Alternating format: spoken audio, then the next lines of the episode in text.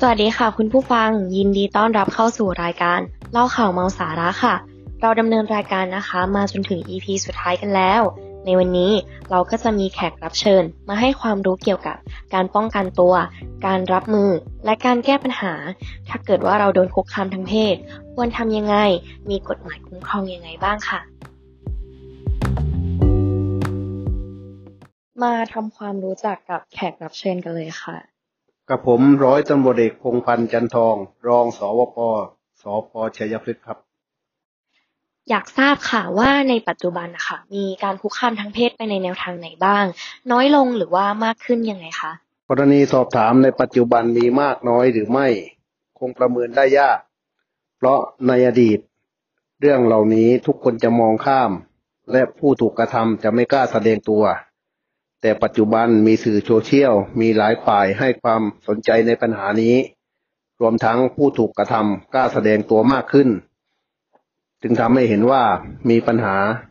แบบนี้อยู่เยอะครับ อ๋อค่ะ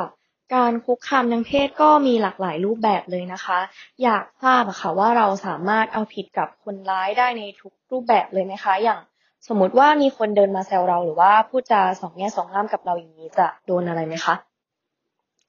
กรณีเราจะเอาผิดกับผู้กระทำเราไม่สามารถเอาผิดได้ทุกรูปแบบ เว้นแต่เขากระทำผิด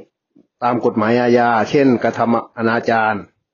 หรือไม่ก็คือการข่มขืนกับกระทำจำเรา พวกนี้เราสามารถเอาผิดได้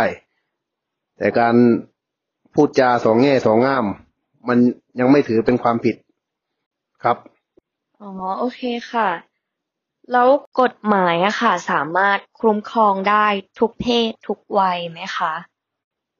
ตามหลักกฎหมายจะคุ้มครองทุกคนทุกเพศอยู่แล้วครับ ค่ะแล้วผู้เสียหายเนะคะจะได้รับการเยียวยายังไงบ้างคะ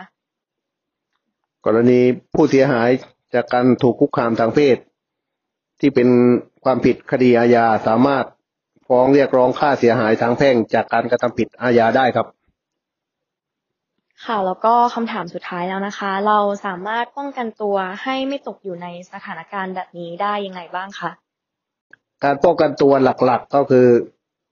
หนึ่งเราต้องระวังตัวเอง หลีกเลี่ยงอยู่ในที่เปี่ยวหรือลำพังสองการแต่งกายเหมาะสม แล้วก็การอยู่เป็นกลุ่มก็สามารถ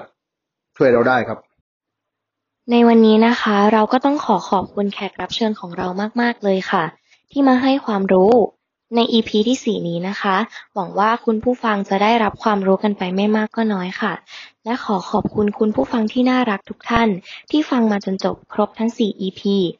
ถ้าเกิดว่าใครนะคะไม่อยากพลาดสาระดีๆ ที่เราจะนำมาฝากกันใน EP ต่อๆไป ฝากกดติดตามช่องเล่าข่าวเมาสาระ เพื่อเป็นกำลังใจให้ด้วยนะคะ ในวันนี้นะคะ เราขอลาไปก่อนค่ะ สวัสดีค่ะ